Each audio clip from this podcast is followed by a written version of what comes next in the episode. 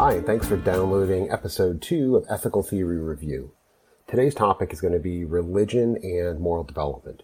So I've got a couple of topics here we're going to discuss. First of all, there are going to be questions about religious institutions and practices. So we're going to focus on Christian institutions and practices. You could think about are those necessary for moral development in individuals or in cultures? And even if you think that they aren't necessary, are, could they be a positive influence on moral development? We're going to be discussing Christian views saying they have a vital role to play and Enlightenment views that say Christian institutions and practices actually impede moral development or at best that they're replaceable with some sort of secular institutions.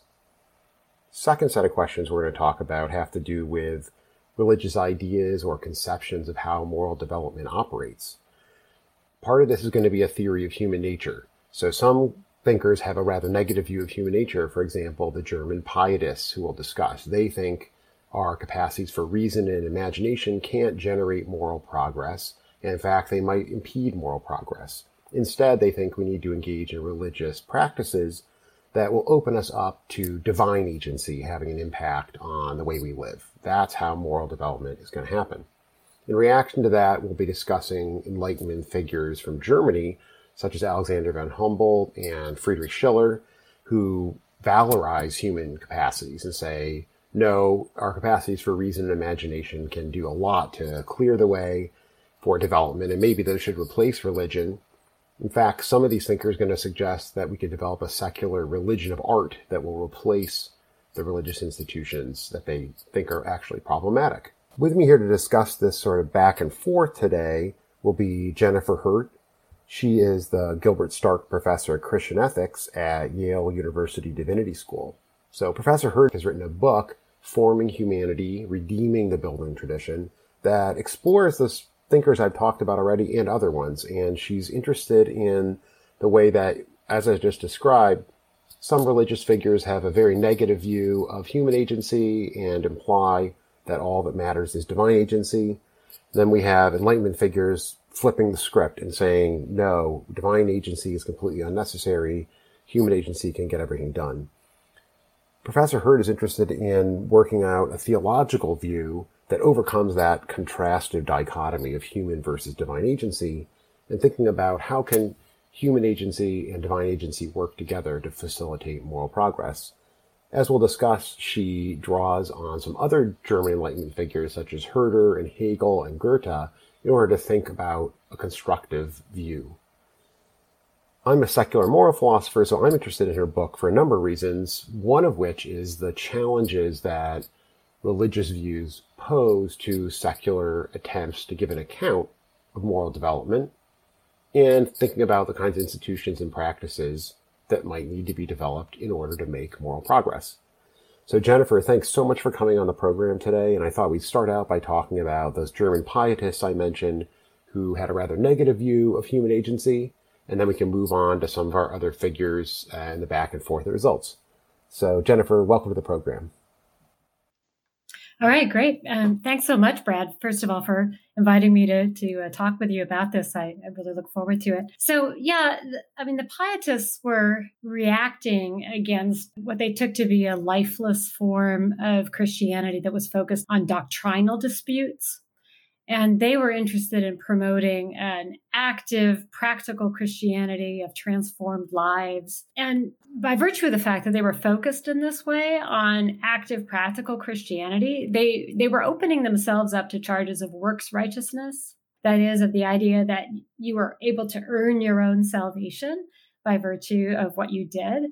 And that would have framed them as sympathetic to Catholicism. Uh, Protestants tend to be quite nervous about char- being charged with works righteousness. So, my take on them is that in order to guard themselves against that kind of a charge, they emphasize that no, no, no, we are not doing all of this on our own. Um, this is the Holy Spirit that's acting in us. This is God doing all of these things. God is transforming our lives. And so that protected them against the charges of works righteousness. But it really did feed into this contrastive notion that they felt they really had to underscore we are not active, only God is active. And this went along with a, a very negative view of the world. So Christians are over against the world, and human agency is worldly in character. And it extended to um, a harsh criticism of, of human creativity and, and imagination. Um, these were all things that were associated with worldliness and with the, an improper assertion of human agency. Oh, that's really interesting that the pietists, even though they downplayed or denigrated human agency, they were interested in active agency in the world in a way that maybe they felt other Christians weren't. Um, that's one thing I wouldn't have thought. But another thing I wanted to bring up is that you emphasize in the chapter the practices of what I would think of as inwardness or inner self cultivation that the pietists had through Bible study. So, from my point of view, it looks like they were encouraging actual practices of human agency. But is the idea that they're thinking that agency they're they're exerting there it's really enabling or opening themselves up to divine agency doing the work. Uh, is that the interpretive gloss they're trying to put on their practices?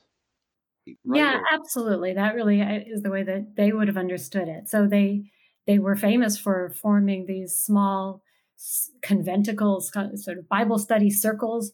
They would come together in addition to regular Sunday worship, and they would gather and read scripture together and reflect on it, very much in as they examined their own lives. But this was all understood as not kind of developing their own their own agency, but rather very much as this is how we open ourselves to the workings of the Holy Spirit. Okay. And if we link this back to what you said earlier about their desire to avoid charges of works righteousness. Does that involve rejecting a sort of Aristotelian model of virtue development or character development where through habituation and maybe active agency, you develop positive character traits, virtues? And I'm wondering, is that a model of virtues and virtue development that they were setting themselves against when they were setting themselves against and trying to avoid the charge of works righteousness? Certainly. I mean, they would have been un, they would have been uneasy with the notion that you could naturalistically habituate yourself into a virtue. I mean, in practice, they they use plenty of virtue language, but they conceive of it differently. They conceive of it fundamentally as just opening themselves up to the work of God, and they would certainly resist any notion of virtues as something you, that you kind of possess that become yours. Okay, great. So at this point, I thought we'd move on to some of the Enlightenment figures who reacted against views like the Pietists and who valorized human agency. So there'll be various figures we'll talk about from the book, but some of them from the point of view of your interpretation, I think, did go too far in the other direction in valorizing human agency and maybe not seeing the ways that could become problematic or hubristic. And so I thought maybe we could turn to figures like that, Schiller and Humboldt, and talk about some of the worries about that part of the Enlightenment movement that you have or that Karl Barth had, a famous theologian who plays a big role in who you dialogue with in the book. So I thought we could turn to some of Barth's worries about swinging in the other direction. Yeah, absolutely. So, I mean, Humboldt is a, is a great example of someone who really is very enthusiastic about autonomous human agency and the the capacity to for us to form ourselves into a, a kind of perfect humanity and indeed, he thinks that probably the most important key to doing that is throwing off religious authority that's been, you know, cramping down our, our agency. And he thinks that religious believers have been looking toward external forces instead of looking within for their own for their own powers of transformation. It, he does draw on something, some sorts of religious notions like a transformed notion of the of the image of God. So there's there's something like an affirmation in Humboldt that that we are that we have the image of hum, perfect humanity within us, and that we can work toward the realization, the unfolding, the development of that image. But he's in, he's very insistent that that shouldn't be understood in in Platonic uh, ways, like a Platonic form, nor should it be understood as Jesus Christ dwelling within in a kind of mystical way. He, he can't get away completely from from some of the religious imagery, though. Mm-hmm. So, so, that would be um, encapsulates Humboldt's very very positive stance. Now, in terms of the reaction against that, or or, or uh, reasons for being nervous about that theologically, let me say a little bit about how Karl Barth responds to this. I, I, you know, Barth is such a critically important theologian of the 20th century, but someone who frames many Christians' perceptions of this the time period that I'm dealing with in the book, sort of late 18th, early 19th century. And he is concerned that this uh, very pro-human agency stance has a tendency to regard its own self creations in absolutizing ways. That there is indeed, you use the word hubris, and that's a great word to use, that, they, that these are fundamentally hubristic attitudes that tend to insulate themselves from, from criticism, from encounter with views that differ from their own.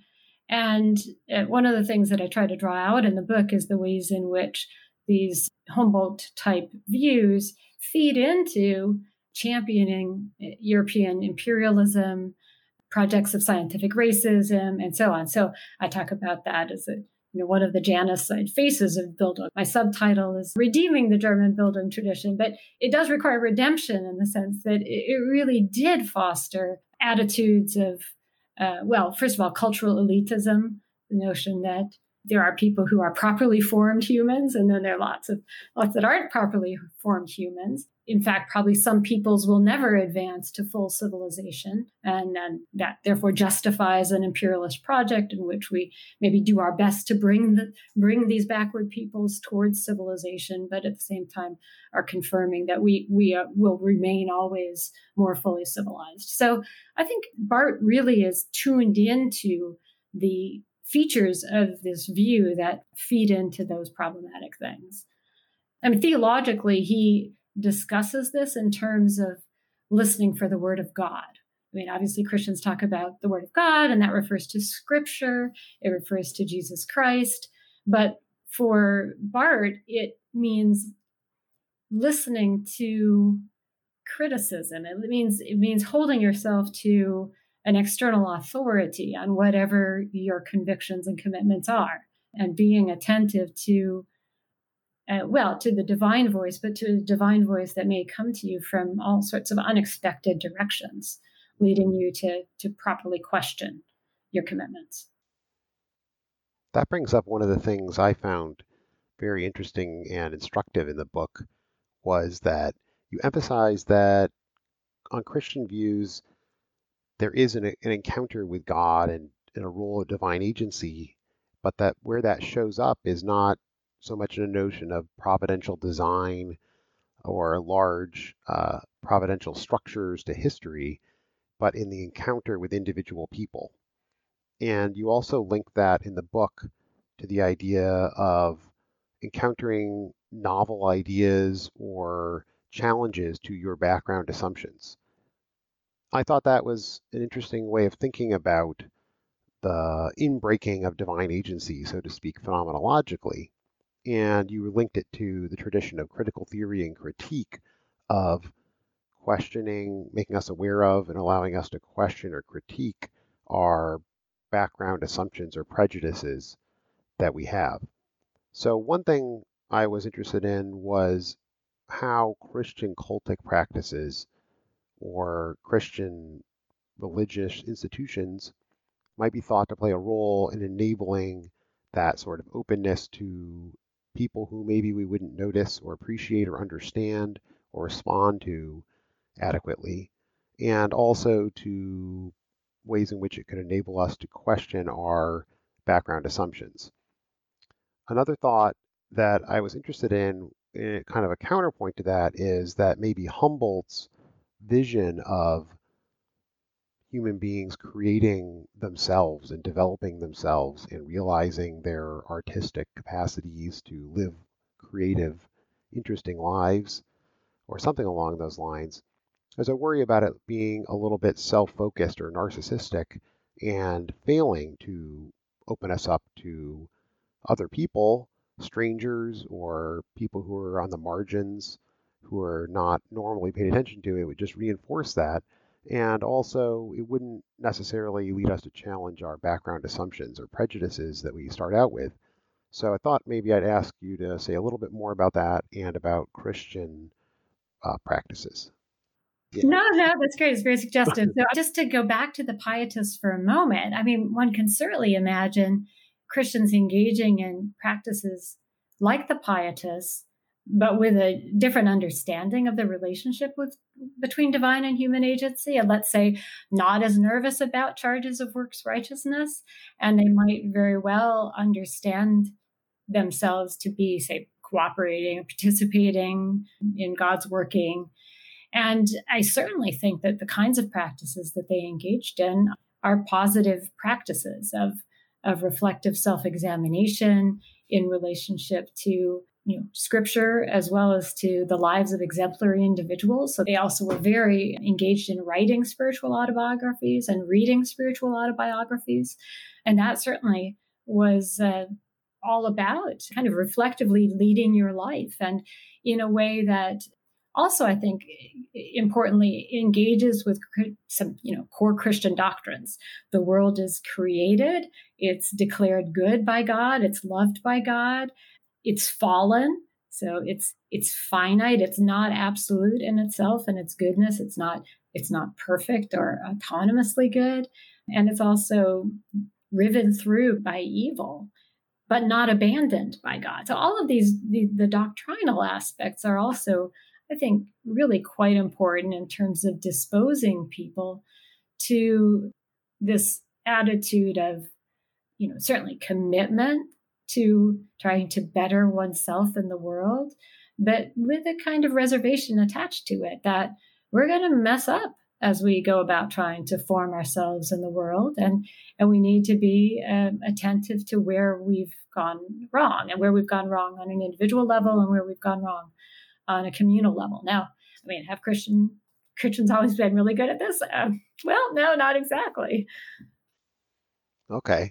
Very interesting. Well i thought we could shift to humboldt and schiller to some extent and one issue is that you've been bringing out the way that the pietists did have a positive story about self-cultivation, but Humboldt and Schiller, one thing it seems like they reacted to a lot was the pietist critique of imagination.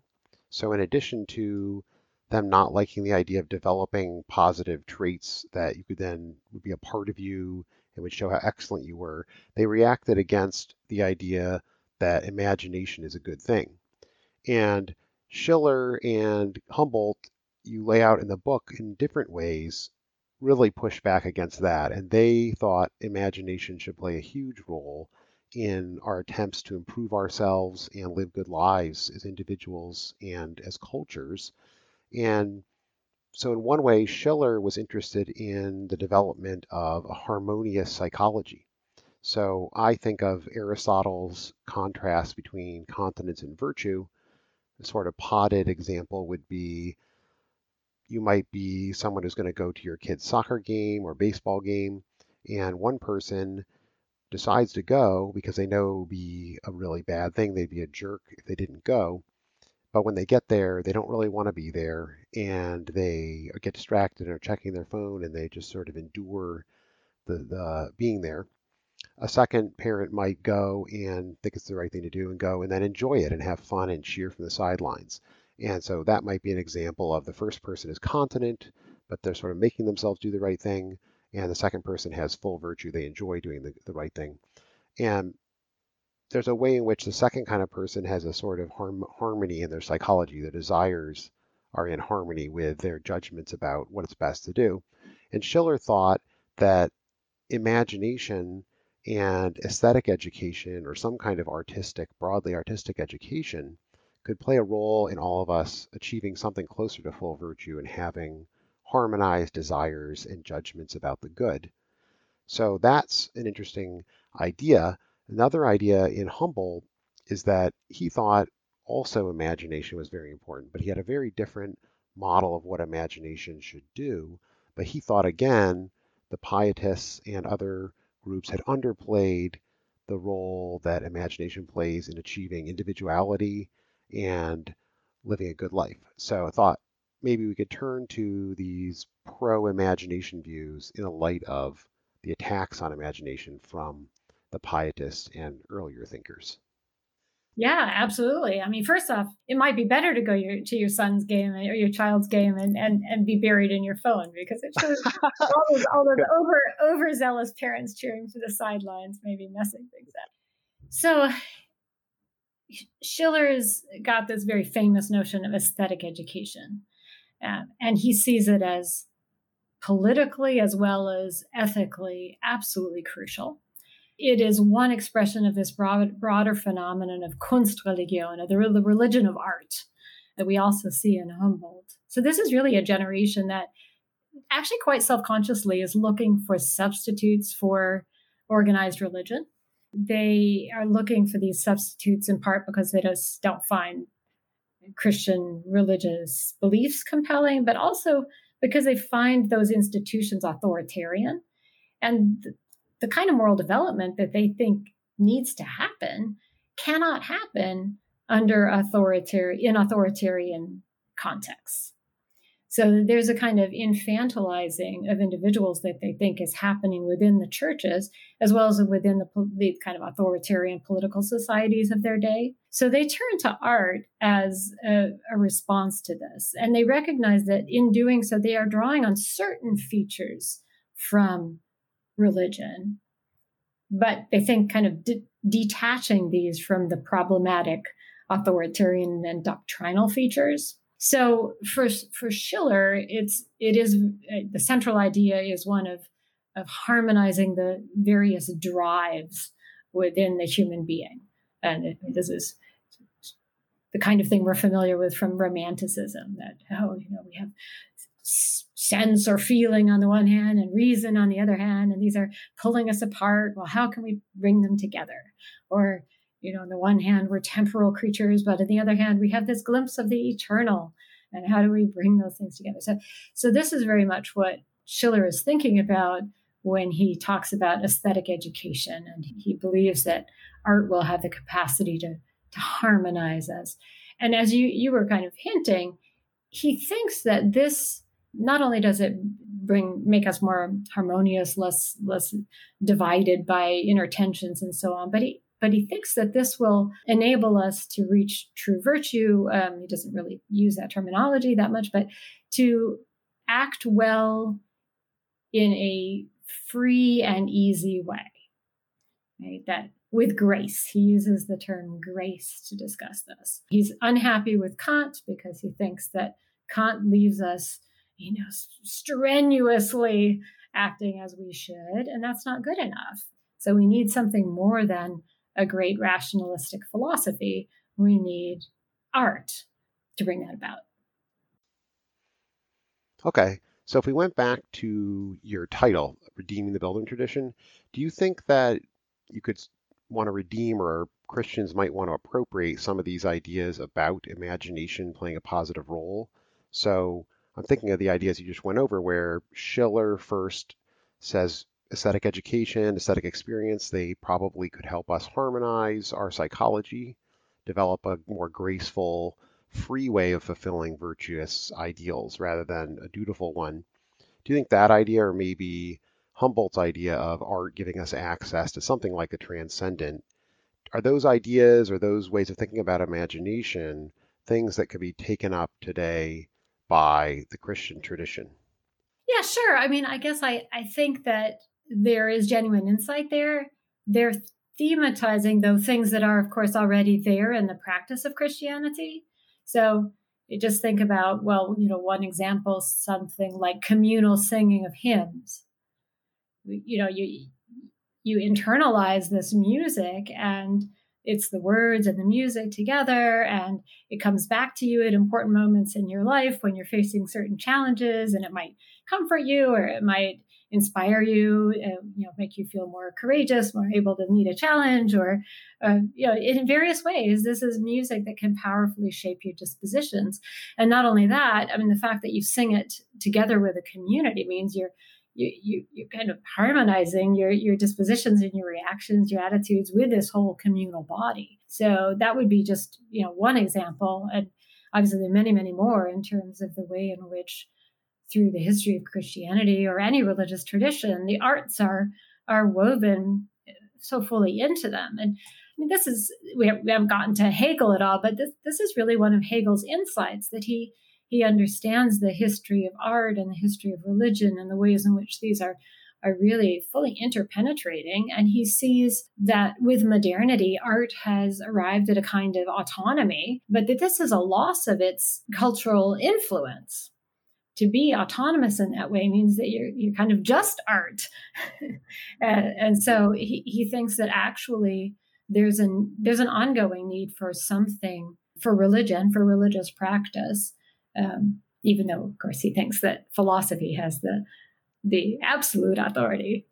Well, I'm not sure what Hegel's thinking about is what's going on in current philosophy departments. But uh, that aside, this might be a good chance to switch gears and talk about some of the other figures in the book, Herder, Goethe, and Hegel, who I think you more or less interpret them as overcoming or seeing us seeing a way to help us overcome a contrast of understanding where the earlier pietists may have had an overly negative view of human agency and imagination. And then we had uh, Schiller, we just talked about at Humboldt. They may have sort of overplayed how much art can do or how what imagination can do. So maybe we could go back and talk about how do these figures problematize the pietist negative view and point in a positive direction. Yeah, absolutely. So let me let me focus on on Herder for the moment. I mean, he's really a, a fascinating figure, and he's he's someone who's really interested in processes of holistic organic development, uh, both on the individual level and on the communal level. And in fact, actually, he sees this happening in the natural world as well and he understands this all in a in a, a, somewhat you know pantheistic or panentheistic way that this is god working in the world toward a telos um, and that telos is humanity in some sense. Um, not that not in a narrowly anthropocentric uh, sense of glorifying the human but in the sense of realizing the best possibilities for what human beings could be um, in a sense that uh, humans could serve the serve creation most fully. And it in in this understanding he, he sees no reason to set up any kind of a contrastive understanding between uh, opposition between human agency and divine agency.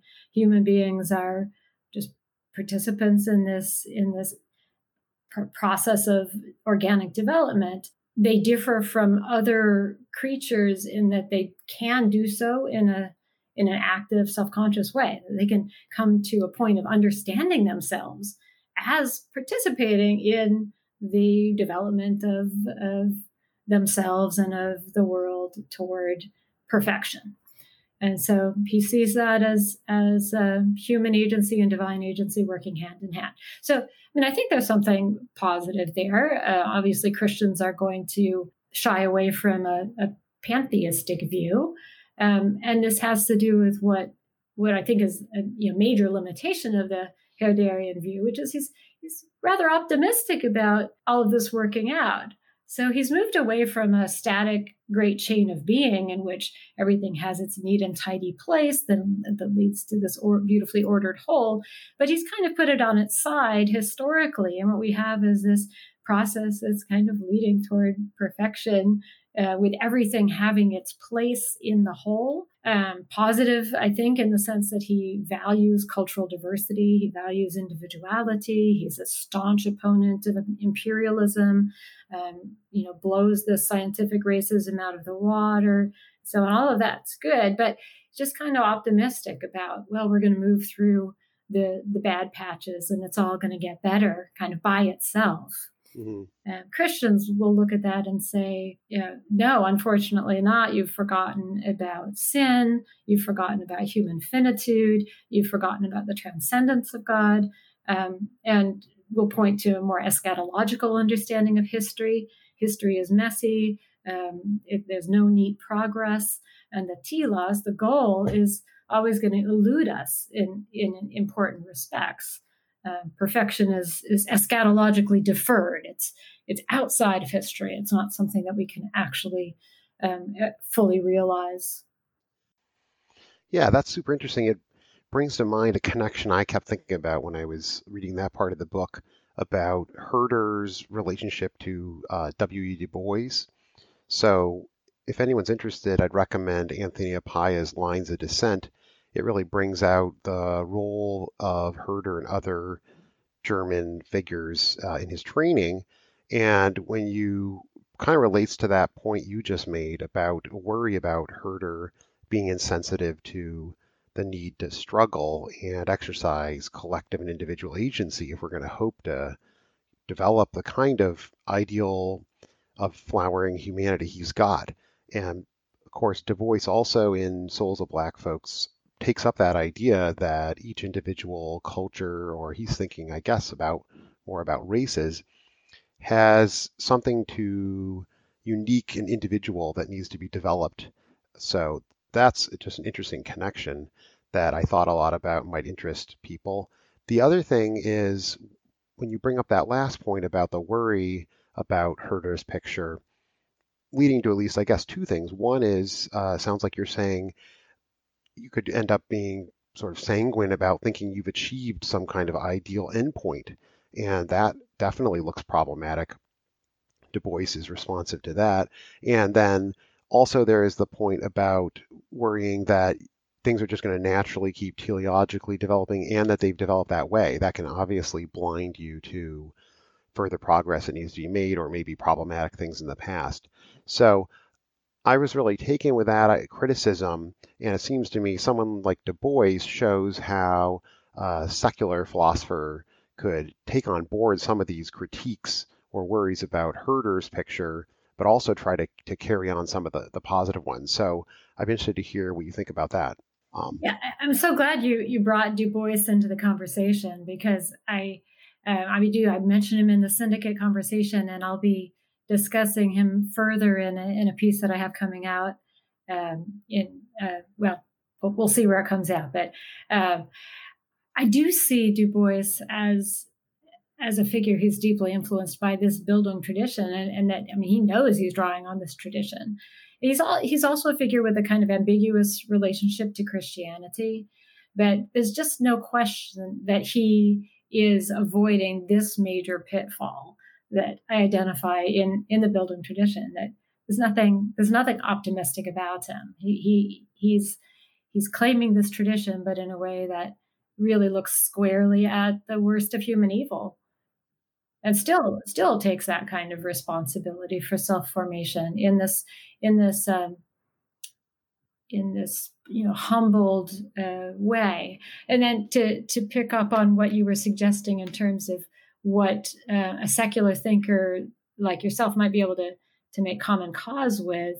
Um, yeah, I, I, think that's right. I, I would say a, a, secular stance that embraces moral realism, or at least a, an at least an anti anti realism, um, and then with it uh, fall- fallibilism. I think there's a there's a lot that there are many ways in which there will be a, a lot of resonance between that and the kind of Christian stance that I'm advocating. Mm-hmm. Okay. Oh, great. Well, that sounds like we're on the same page with that issue. And I guess one other thing that comes to mind from bringing up Du Bois is an idea that I think is in Du Bois. He has a notion of the talented tenth of something like maybe public intellectuals or artists that are necessary for cultural progress and in some ways to overcome the problems of the, the color line and issues of racism in the United States. I'm not a Du Bois expert, but roughly, I find this to resonate with an idea that I associate with definitely Mill, and I think some of the other advocates of the religion of art, probably um, Herder, and then maybe Schiller at least. And the idea is that we need to have certain human beings who are going to receive usually an extraordinary education. They may need super talent or something like that. And what they're going to do is basically serve as, I think of as sort of pace cars uh, or sort of exemplary signposts that we orient our individual and collective activity around. And so most ordinary people, many of them may not be able to get the educations these people get or have the talent they do. So there's a worry some people have that there's a kind of an elitism built into this. But the upside, I think, for these figures is they think it's important to have these exemplary people out there demonstrating to us that the achievement of really admirable individuality is possible. And perhaps some of these people are also thought to add new cultural ideas that can be taken up by ordinary people and inspire them. So I'm interested in what you think of that basic idea that part of this secular project seems to involve the idea that we need these distinctive, exemplary people who maybe require some kind of aesthetic education or aesthetic talent, or maybe it's more understood in terms of classical learning. But the idea that we need these exemplars out there, sort of outstanding human beings that will stand out and orient our activities individually and culturally and collectively. So I'm curious what you make of that idea and how you'd react to it from a Christian point of view. Well, it's a really interesting and, and complicated nest of, of, issues. I mean, what's what's certainly clear is that this this generation of German thinkers were um, very aware of the role that Jesus had played as moral exemplar for Christians, um, and it, for the pietists that kind of went hand in hand with with lifting up exemplary Christian lives. The elitism was somewhat tempered though by the by the kind of christian commitment that jesus is is the perfect human because jesus is human and divine. I mean jesus is, is god incarnate. So so there's this perfect standard which then relativizes all other exemplars. Um, and that when you join that with the idea that exemplary humans who are not jesus christ are exempt they're exemplary by by virtue of the of the power of, of, divine grace acting in them. So that kind of pulls the pulls the rug from out of prideful hubris about their exemplarity. I mean that's an interesting dynamic that then gets transformed uh, when you come to thinkers like uh, Schiller and Goethe and Humboldt and so on that that are are transforming this into something like the notion of romantic genius um, part of what happens here is I think that the the notion of romantic genius is a de-ethicized notion to some extent. Um, so that's part of what you know. Maybe these aren't really moral exemplars. They're they're larger than life humans. Uh, um, they're Faustian characters, maybe more than than uh, Christ-like characters. Um, so that's one aspect. But there is also this other sense in which, if these are purely human achievements, then um, you you get the danger of of pride bound up with the exemplarity and how do you how do you um, navigate that territory well that's interesting because that idea of the the de-ethicized romantic genius brings to mind williams bernard williams's invocation of gauguin and the idea that someone could think devotion to their aesthetic projects and the meaning that gives to their life and maybe the larger meaning it contributes to the culture, you could expand on it and say that's going to justify immoral activity. But anyway, I guess we should shift gears. And now, with the time remaining, I wanted to bring up a couple of questions that are more general. So, one is that these figures we've been talking about, they introduce the idea of a religion of art. And as you mentioned, they looks like they recognize that religious practice and religious ideas and the influence of religion on culture there are things that need to be replaced. So if we're going to develop a secular worldview and culture, one challenge is to figure out what's going to do the work that religion was doing. And I'm curious if you look at that question today of what can we learn from this, like to hear more about this idea of them developing a religion of art and maybe what we could positively take away from that. Another question is when we look at contemporary philosophy, we find people like Martha Nussbaum or maybe Cora Diamond, others emphasizing the way that if we do study novels, for example, or other form, get exposed to other forms of art, that might play an important role or an essential role in cultivating, for example, civic virtue, but maybe also leading good individual lives. And I'm curious what you think about that in the light of the work you've done in the book about these past figures who had somewhat similar ideas and your, your critique of that or worries about those from the point of view of a Christian theologian. So let me let me begin by saying just a little bit more about what um, Goethe and Schiller in particular were hoping they could accomplish because they really had a program going, um, and the the novel was going to play a really important role in their in their program. So they thought, well, you know the pietists have these practices of, of of reading scripture and exemplary lives and and building their identities around these. And we're going to take that over um, in a secular literature. And this this been interesting work on the novel the modern novel as um, a, a genre that that enshrines the dignity of the ordinary individual. And i think there's something really importantly right about this that the novel the novel was not about a, a heroic character, not about an aristocratic character. It was there was the thought that ordinary people's lives could be worthy of sustained attention. Also, there was the notion that ordinary people have inner lives that are worthy of attention, and that the, this whole practice of, of pietist spiritual autobiography had developed a whole language for the inner life that really hadn't existed before um, and that's taken into the writing of, of the novel. So that you're not just describing from the exterior an ordinary person's life but you're you're just you know you're, you're describing their their lived experience their emotions their reflections and so on. And and for goethe and schiller this was this was going to be um, the execution of this of this uh, project of of aesthetic education, and it was going to prepare the ground for more uh, Republican forms of government, more participatory, uh, you know, for, forms of, of organizing our lives together in community. Um, but they also had to grapple with some some challenges here. I mean, one of them is uh, you, are trying to form people to be autonomous self formers, but you're telling a story about somebody else. And you know, if if you identify too much with the hero of the novel, then you're actually not going to be an autonomous self former anymore. You're going to be kind of a disciple of this of this hero. And so they were trying to disrupt in a way the identification of the reader with the protagonist. And it turns out that people actually don't like to read fiction that's challenging in that way. People really like to lose themselves in fiction. They like to be completely drawn into the story and identify wholly. And so they were writing it ended up being a kind of elitist form of art that was heavily reflective and kind of alienating. Um, and so it just didn't have the capacity to to be broadly transformative um, in the way that they wanted it to be, and they and they became kind of disenchanted with it. So novels were wildly, you know, popular, commercially successful, and so and you could reach people, but you could reach them with pulp fiction, and that wasn't going to bring about aesthetic education.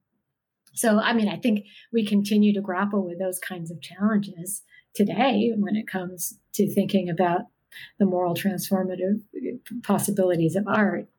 Um, so, but to think more, a little bit more squarely about um, some of the more contemporary work that's been done on on um, art and and um, and moral transformation, more character, and you brought up the work of Martha Nussbaum in particular, she is very focused on the ways in which art, literature in particular, and then the novel even more especially, um, and evokes empathy that we that we empathize with those who are um, potentially quite different from ourselves, whom we would ordinarily um, see as quite alien and and be be you know perhaps judgmental of, of, of, the ways that they're living and acting and so on. So it can really open us up and transform us, transform our judgments. And I think that that's certainly true. I mean, I think that it, that uh, literature does have that power. Film has that power. Some of the other media. That's slightly different from what Goethe and Schiller were focused on, which was more of this: um, how do we develop into um, harmonious, self-forming individuals who are kind of in charge of our own agency. But it, but I think that that there's insight in both of these, and it's actually helpful to think about how they relate to one another. Um, the the empathy. I mean, certainly Herder was a figure who was thinking quite a lot about uh, how how different our various cultural forms are, and you can imagine hooking that up with um, the power of, of literature to to um, assist us in encountering these alien forms of life in a, in a, in a sympathetic or empathetic way. That's super interesting. Uh, so the connection, yeah, you're raising this question about if we think of the novel as helping us achieve something like uh, individuality and thinking about that process, how does that connect up with the other function? Maybe someone like Nussbaum emphasizes the the the novel making us more empathetic and sort of gaining access to others who are very different than us, or maybe becoming more painfully aware of, of our limited knowledge of them. So, yeah, maybe I'm, I'm just thinking on the fly. You, you have a chapter on Goethe's Wilhelm Meister, and that was for me one of the more interesting chapters because I learned a lot I didn't know about that book and ended up rereading it basically one theme there you that you bring out is that the way you read the novel, it's a story of someone who's attempting, I think, something like the Humboldt model approach of kind of achieving autonomous independence from his social milieu and striking out on his own, trying to figure out how he wants to live his life and using his own creative powers to do that. And one of the lessons you tell, the way I read it, was that the protagonist learns that in fact he is more sort of a dependent rational animal, we might say, think of Alasdair MacIntyre's book, than he knew. And to make changes and progress and to flourish in his own life, he needs to engage with and maybe critique, but also build on his relationships to others and the tradition he's inheriting. And so maybe one lesson there would be a kind of humility. And so I could see that's not necessarily a really fun, cheery message that the average reader wants, like you pointed out. And also, it's, uh, you know, if Goethe used kind of modernist authorial means or, you know, ways of writing to do this, it, it could, I could see that would also frustrate people. And but that's and that might if you're humbled in that if you're if you read the novel and you kind of take this message of humility about what you can accomplish on your own but you might still be inspired to try to kind of build build on the past in a new way that sort of hegelian picture of how progress is going to happen the agents human age independent human agency has to build on this more background inherited collective uh, project or be embedded in a, in a group project that might lead to some kind of empathy, but maybe not the kind of radical empathy that someone like Nussbaum or uh, you mentioned some some Christian thinkers want an openness to the other.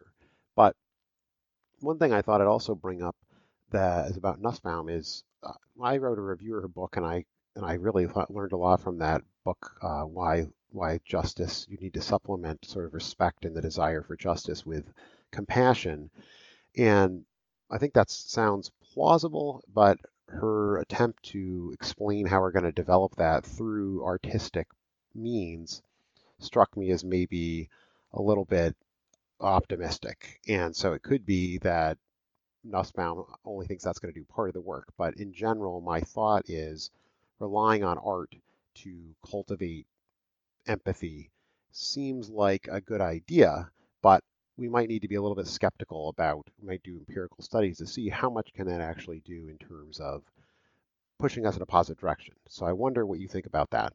Um, yeah, thank you. I mean, that is something that I do discuss somewhat in the book because I, I, think that's absolutely right, and it takes me back to part of your earlier question that I that I had dropped and and, and I need to get back to, which is what what gets lost right from from religion if you're trying to create this religion of art and and rely on on its power. And I I do think that that it is uh, unrealistic to think that reading cer- certainly reading uh, reading novels by yourself in a room brings about uh, fundamental character transformation and that there is there is something about um, the maybe I don't know totalizing isn't the right word but but in a religious tradition the fact that you are um, yes often there are texts or scriptures that are central that are read and reread and, and so on. There's there's uh, music there might be hymns there's gathering together in worship which has a ritual form. Usually there's ritual texts that are repeated. There's sacraments or practices that are that, that are engaged in um, over and over again and in patterned ways and you're doing this together with a community um, that is going to be much more fully transformative.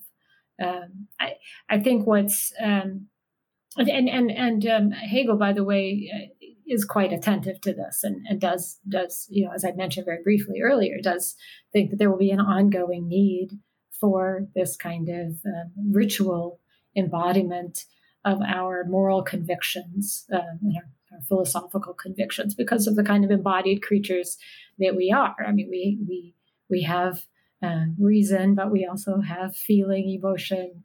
and all of this needs to be coordinated together. And what's complicated, right? You know, in, in the contemporary world, is is that it's um, we we belong to so many different communities of identity, and they're overlapping, um, and they they form us in different ways and to different degrees. So we we identify. Uh, so so a you know, pick out a particular, um, say Christian American individual. Well, that that person has a family identity, let's say a town identity. Uh, they identify with their sports team and with their university, and and also with their church congregation and with their denomination, uh, as well as with their political party and the nation, and, and so on. And and those don't all fit, uh, fit harmoniously together with one another. So there's this constant negotiation of of which which commitments are are going to be more defining than others, or how do you move from one social setting to another, and and, and what what aspects of your identity and, will be will be dominant um, in a particular setting. I, I think this whole Bildung tradition is really helpful for thinking about all of that because of this intense reflection on on the ways in which human beings are are individually and collectively self-forming creatures. Um, Hegel, um, you know, particularly uh, important in terms of how he understands our our concepts themselves um, are implicit in our practices. And so, in, in a very real sense, we are constantly forming and reforming the worlds in which we live insofar as we, we experience the world through our conceptual categories. So yeah, so I, I think there's really important resources for that dealing with that complexity in this tradition. Interesting. That brings me to another question that I wanted to bring up from the book that you mentioned the way in which commodification was a challenge that people like Goethe and Schiller were worried about in the sense that it's going to be hard to produce and sell and get people to read these challenging novels that they were trying to write that were going to push people to develop themselves, be reflective, and question background assumptions they had about themselves and the world. And from Schiller's point of view, to be able to develop into graceful, virtuous people so I could see those kinds of challenging novels, as you mentioned, might be quite difficult to sell and produce, and people might want something more consoling.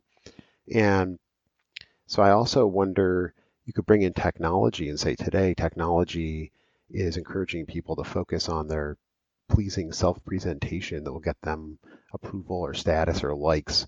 And both that, the commodification pressures and the technological reinforcement of the desire for social approval or something like that seem to impede both the religion of art and I would think, you know, just as much religion too. So I wonder if you have any comments on that as sort of the technology and maybe market pressures and consumer satisfaction pressures impeding the project of realizing you know our humanity collectively individually developing virtue leading more happy lives yeah well i mean it's certainly the case that religion is not immune to commodification pressures and so on. I mean, I mean, there's still obviously there's there's still a dynamic according to which you're, you're trying to capture people's attention and and you know gain their loyalty and their involvement and so on, and you're competing with others who are trying to do the same thing. And obviously, we see that happening in religious communities as well. Um, and I think to some extent, what we, we're never going to get rid of these dynamics. What we can do is become increasingly aware of them. We can understand how they operate. And that gives us a certain kind of power to direct them. And yeah, that's a power that could be used for evil as well as good, right? Mm-hmm. But I think that again, this is this is part of what Hegel is up to. He's saying there's no retreat back to a naive embeddedness in religion or culture or something. We because we now understand the ways in which we're constantly producing it. And it's affected by all of these forces. So we have to go forward. We can't go back. And going forward means becoming ever more fully aware of how these dynamics operate. So how we are how we are influenced by certain forms of advertising, you know, how we're going to be compelled by certain kinds of images because of the kinds of violent, you know, creatures that we are. And that, that we we need to be critically aware of that and and engage in those activities responsibly and critically. So, you know, I mean, we need to be prepared to critique uh, corporations that you know are abusing our vulnerability to certain kinds of images if they're directing us to act in in evil or irresponsible ways, for example. Oh, that's interesting. That connection to Hegel be worth pursuing more, and maybe uh, Marx. But I think we have to wrap up at this point, and I just thought I'd ask if you have any recommendations. Most of my listeners, I think, are analytic moral philosophers, uh, but I'm interested in if you have any recommendations of contemporary theology books that listeners might want to take a look at. Well, I mean, let me point to to a couple of of books that I that I do think I would I would put in that category. So one would be God and Creation in Christian Theology by Kathy Tanner. Um, so if if if anyone has been interested in what I had to say about kind of a contrastive understanding of human and divine agency and thinking about what a non-contrastive account of human and divine agency would be, she, this is a wonderful book that that really very very clearly articulates this and uh, I, I, highly recommend it. It's a real classic by now. Another book that I point to, um, very very different book, but but um, also very accessible, is The Christian Imagination by Willie Jennings. Um, in some sense, this is a book that brings to Christian theology critical race theory. Um, it's um, the subtitle is Theology and the Origins of Race so I, I mention it in part because, um, as we've talked about a little bit, I'm wanting to be very clear about this this uh, kind of demonic side of the Bildung tradition, which it feeds into um, imperialism and, and, racism. And this is a um, the Christian imagination is a theological book that's thinking thinking historically about the ways in which Christianity is implicated in these things. So, so um, it gets beyond. I mean, I'm certainly not trying to say that it was um, only German late 18th and early 19th century thinkers who are to blame for all of this. Um, the Christian imagination is, takes a much longer historical view, but it also does so in a way without that that I think refrains importantly from saying that Christianity is the boogeyman here, because that's also a vast oversimplification. Um, and I think I mean, the, I mean, these are dynamics that we that we need to be grappling with.